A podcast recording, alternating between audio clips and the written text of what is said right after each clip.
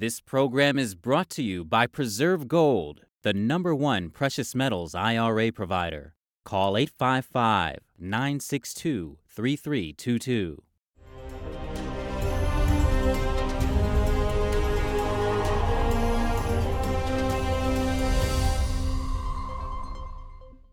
China readies for war, Chinese leader Xi Jinping calling on his troops to up their military training with a focus on armed combat. His comments during a naval inspection. This comes amid heightened tensions over Taiwan after the Chinese regime staged military exercises around the island over the weekend. The U.S. and allies watching closely as global strategic and economic interests ride on the line. Welcome to China in Focus. I'm Tiffany Meyer. Before we dive into today's news, make sure to use the link below to subscribe to our newsletter. Each week, we'll round up the highlights and controversies happening around China and the world, and share an exclusive behind the scenes snapshot with our readers. Keep an eye out. The newsletter will land in your inbox Friday morning. Chinese leader Xi Jinping adding fuel to the flame with tensions between China and Taiwan skyrocketing. The Communist Party head is calling on his armed forces to bolster military training tailored toward actual combat. He made the remark during his visit to see Chinese naval troops stationed in southern Guangdong. The area directly faces the South China Sea and isn't far from Taiwan. Both areas would be on the front line in the event of a hot war. Xi Jinping urged troops to deepen military training and preparation and take the Chinese military's modernization to the next level. His inspection comes after China said it suspended its three day military drill around Taiwan. The reports say activities are still ongoing. Beijing kicked off the drill after Taiwan's President Tsai Ing wen met with House Speaker Kevin McCarthy in California. A previous meeting between Tsai and former House Speaker Nancy Pelosi drew a similar response from China. Last August, Beijing launched military drills around Taiwan to simulate a blockade. How does Beijing see Taiwan? A comment from a Chinese military researcher may shed some light on China's perspective. He described the island, which refuses to bow to Beijing, as a tumor that needs removal. A person is sick and has a tumor in his body, and we have to operate to remove this tumor. Retired Marine Colonel Grant Newsham explains why Taiwan is such a thorn in the Chinese regime's side. He said, as a healthy democracy of 23 million people, Taiwan's very existence is a threat to Beijing's propaganda. The, the Chinese communists argue that, well, Chinese can only be ruled by force. There's no other alternative to rule by the Chinese Communist Party. Well, Taiwan shows otherwise, and it's a 24 hour embarrassment uh, to the, what the Chinese are saying. He also explained why it's important for the U.S. to defend Taiwan. The important thing, as I see it, is really important thing is look at the the blow to American prestige uh, if Taiwan goes under, if it is allowed to be enslaved, and it shows that the American military, with all its might, couldn't keep Taiwan free. That shows that American economic and political, uh, financial power couldn't uh, prevent China from taking Taiwan. We'll keep you updated as the situation develops across the Taiwan Strait. Beijing planning to close airspace north of Taiwan, an area that could impact international aviation, especially for neighboring countries like Japan and Korea, as well as the U.S. The statement comes from Taiwan's Defense Ministry Wednesday. The department noted the no fly zone would fall within its air defense identification zone about 85 nautical miles north of its shores. Uh, Judging from the public information, it will include missions related to aviation and space, meaning it could be related to anything, to satellites and communication. Whether it is really about those, I believe all departments are making investigations. A Japanese news agency said the no fly zone also included part of Japan's exclusive economic zone. Hours later, the island said it had successfully urged China to drastically narrow its plan, shortening the no-fly zone's time frame to about half an hour. That's down from the originally scheduled three days. The change will help avoid severe travel disturbances, as happened during Chinese military drills last August. Is the U.S. losing a longtime ally? That's the question after French President Emmanuel Macron's recent comments, saying when it comes to Taiwan, European countries should not, in his words, adapt to the American rhythm or a Chinese overreaction. The U.S. responding. Republican chairman of the House Select Committee on the Chinese Communist Party calling Macron's comments embarrassing and disgraceful. The White House, meanwhile, saying on Monday it remains confident in its relationship with France. We are, again, comfortable and confident uh, in the terrific bilateral relationship we have with France. He added the two countries are working together on so many different issues, including cooperation in the Asia Pacific region. The Inter-Parliamentary Alliance on China saying about Macron, you do not speak for Europe. Taiwan also taking note, a senior official questioning whether France still knew the definition of liberty, equality, fraternity adding Macron's comments left him puzzled. Macron's comments about Taiwan come on the heels of his recent trip to China, asking Xi Jinping to broker a peace deal between Russia and Ukraine. This comes as China has been staging military exercises around Taiwan over the weekend, following Taiwan President Tsai Ing-wen's return from the United States, where she met House Speaker Kevin McCarthy. Taiwan's foreign minister saying to be on alert. Uh, they seem to be uh, trying to get ready to launch a war against Taiwan. Uh, but if we look at the UN uh, Charter, the most fundamental tenet in resolving international disputes should be through peaceful means. The Chinese regime claims democratically governed Taiwan as its own territory. That's despite having never ruled it. With eyes on French President Emmanuel Macron's Taiwan remarks, let's dive deeper into the ideological roots behind his words. The French leader has openly called himself an heir to the spirit of the Chinese Communist Party's founder. Here are the details. An informal tea meeting with Chinese leader Xi Jinping, capping off French President Emmanuel Macron's three day China trip last week. But these two share a passion that goes far beyond the age old beverage. In March 2017, then popular presidential candidate Macron had an interview with French newspaper Le Parisien. He publicly declared, I am a Maoist, adding, a good program is one that works, referring to the effectiveness of his campaign. Mao was the first and most authoritarian leader of the Chinese Communist Party, ruling for 27 years before his death in 1976. An estimated 65 million Chinese people died as a result of his policies and attempts to craft Chinese socialism, the most famous of which was the Great Famine, the consequence of his order to centralize China's agriculture under a policy called the Great Leap Forward. Current party leader Xi Jinping is seen as a staunch follower of Mao, given his dedication to Mao's ideology, his often hardline policies, and his stress on the Communist Party's absolute leadership over all aspects of society. Apart from his comments on Maoism, Macron also cited other communist leaders on various occasions. During a later interview with French TV station RTL, Macron invoked a famous quote from former Chinese statesman Deng Xiaoping as he addressed the issue of overcoming the left right divide. It doesn't matter if a cat is white or black. We only ask him to catch the mouse. Earlier that same year, at a conference in Western France, Macron made repeated calls for what he called cultural revolution in multiple sectors. The term evokes one of the darkest periods of communist rule in China, when millennia of cultural heritage were wiped out, with hundreds of thousands of lives slaughtered. Macron also likened his campaign and polling analysis to a long march. The name relates to the communist forces' south to north migration during the Civil War to escape the then ruling Kuomintang. Mao's ideas had a profound impact on French society back in the 60s.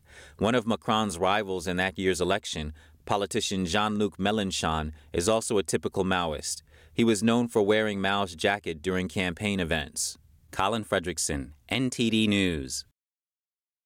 The world is at a turning point. That's the word from Japan's foreign minister on Tuesday as he spoke about his country's 2023 Diplomacy Blue Book. Here's what he said. Based on the recognition that the world is currently at a turning point in history, this diplomatic blue book provides an overview of the international situation and Japan's diplomatic activities over the past year. Hayashi said challenges include the increasing frequency of joint military actions from China and Russia around Japan. We believe we need to keep a watchful eye. Japan's southernmost island is just several dozen miles away from Taiwan. Given its proximity, Japanese officials are concerned that a war between China and Taiwan could drag Japan into the conflict. China's foreign ministry spokesperson responded to Hayashi's comments on Tuesday, accusing Japan of interfering with China's domestic affairs and saying that its cooperation with Russia does not target a third party and fully complies with international law and practice. Japan is home to the region's most advanced technology and is a top U.S. ally. Over in Japan, Tokyo is holding strong to its plan to shore up defenses. The nation announced Tuesday it would research and develop a new lineup of long range missiles. That's as tensions with Beijing escalate. More details from Japan's defense ministry reveal the country has already signed contracts worth $2.8 billion with engineering company Mitsubishi Heavy Industries. Its job to mass produce certain weapons starting this year to be deployed in 2026 and 2027 and develop new ones. Japan has said it also plans to purchase hundreds of Tomahawk cruise missiles from the U.S. Two presidential elections next year could determine the fate of the global status quo, one in the U.S. and the other in Taiwan. A Harvard alumni is running for Taiwan's presidency. He's considered even tougher against China than current President Tsai Ing wen. What's more, he was projected to be his party's ruling candidate on Wednesday. Polls suggest that he may even win. His name is Lai Ching-te, the current vice president of Taiwan. Before China gives up the intention to use force on Taiwan, we must keep on strengthening the defense capabilities of the whole population. We must be prepared for a Chinese invasion and to protect Taiwan at any time. The presidential candidate has been in politics for decades. Throughout his career, Lai has become known for his outspoken rhetoric. He insists that Taiwan is already independent, therefore, there's no need to declare it. That view, of course, draws anger from China. Beijing's aggressive action in the Taiwan Strait presents a challenge for both Taiwan and the West. Despite never having ruled Taiwan, the Chinese Communist Party sees the democratically governed island as part of its own territory. A top U.S. intelligence officer is sharing his outlook on Russia. CIA Director William Burns warning that Russia could become an economic colony of China as its isolation from the West deepens. Here's his statement. Russia is becoming more and more dependent on China, and in some respects, runs the risk of becoming an economic colony of China over time, dependent for you know export export of energy resources and raw materials in that direction as well. That all adds up, in my view, to a, a huge own goal uh, for Putin's Russia right now. Burns was speaking at Rice University in Houston. He also addressed the leak of highly classified Pentagon documents and says it's an urgent problem for the U.S. Burns mentioned the Pentagon and Justice Department investigation is intense and ongoing, but declined to comment further. Chinese classical dance group Shen Yun is winning applause from a global audience. But beyond the stage lights, some of the artists' families are facing life threatening oppression because of their beliefs. Here's the story Shen Yun principal dancer Stephen Wong shared with us. Stephen Wong was touring the globe with Shen Yun earlier this month when he learned his mother was sentenced to four years in prison in China. After her arrest, the detention center didn't allow visits or notify the family. We had no idea exactly what happened. Last July, Chinese police arrested his mother Liu in central Henan province.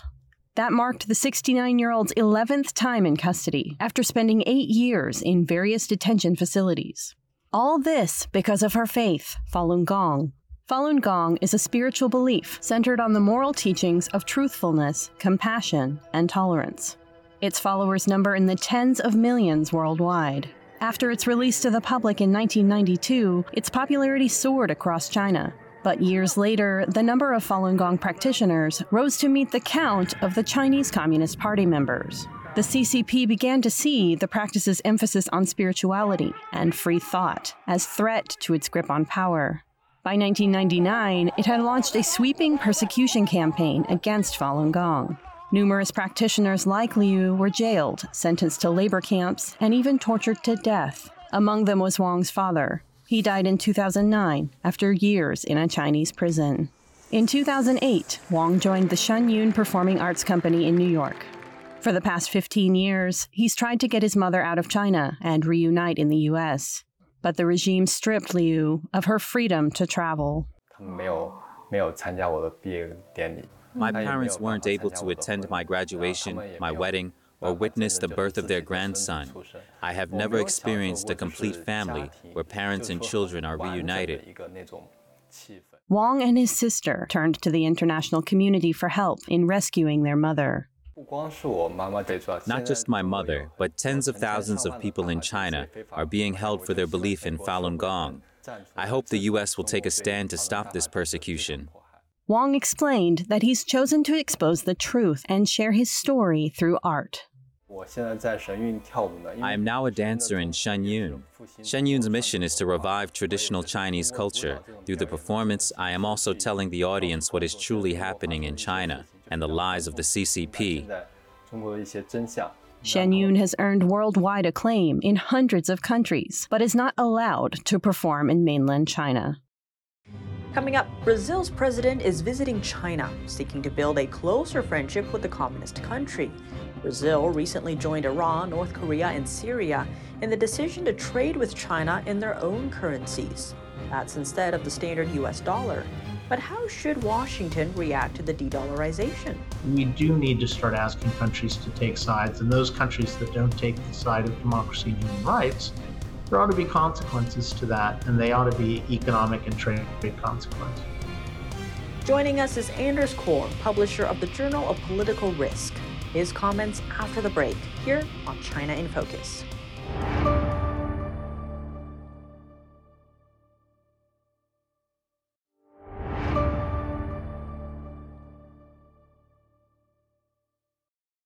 Welcome back to China in Focus. I'm Tiffany Meyer. Brazil's president arrived in China Wednesday. Relations between the two countries are heavily rooted in business and trade. And recently, they made the decision to ditch the US dollar and trade in their own currencies. We spoke to Anders Corr, publisher of the Journal of Political Risk, for more on what this could mean.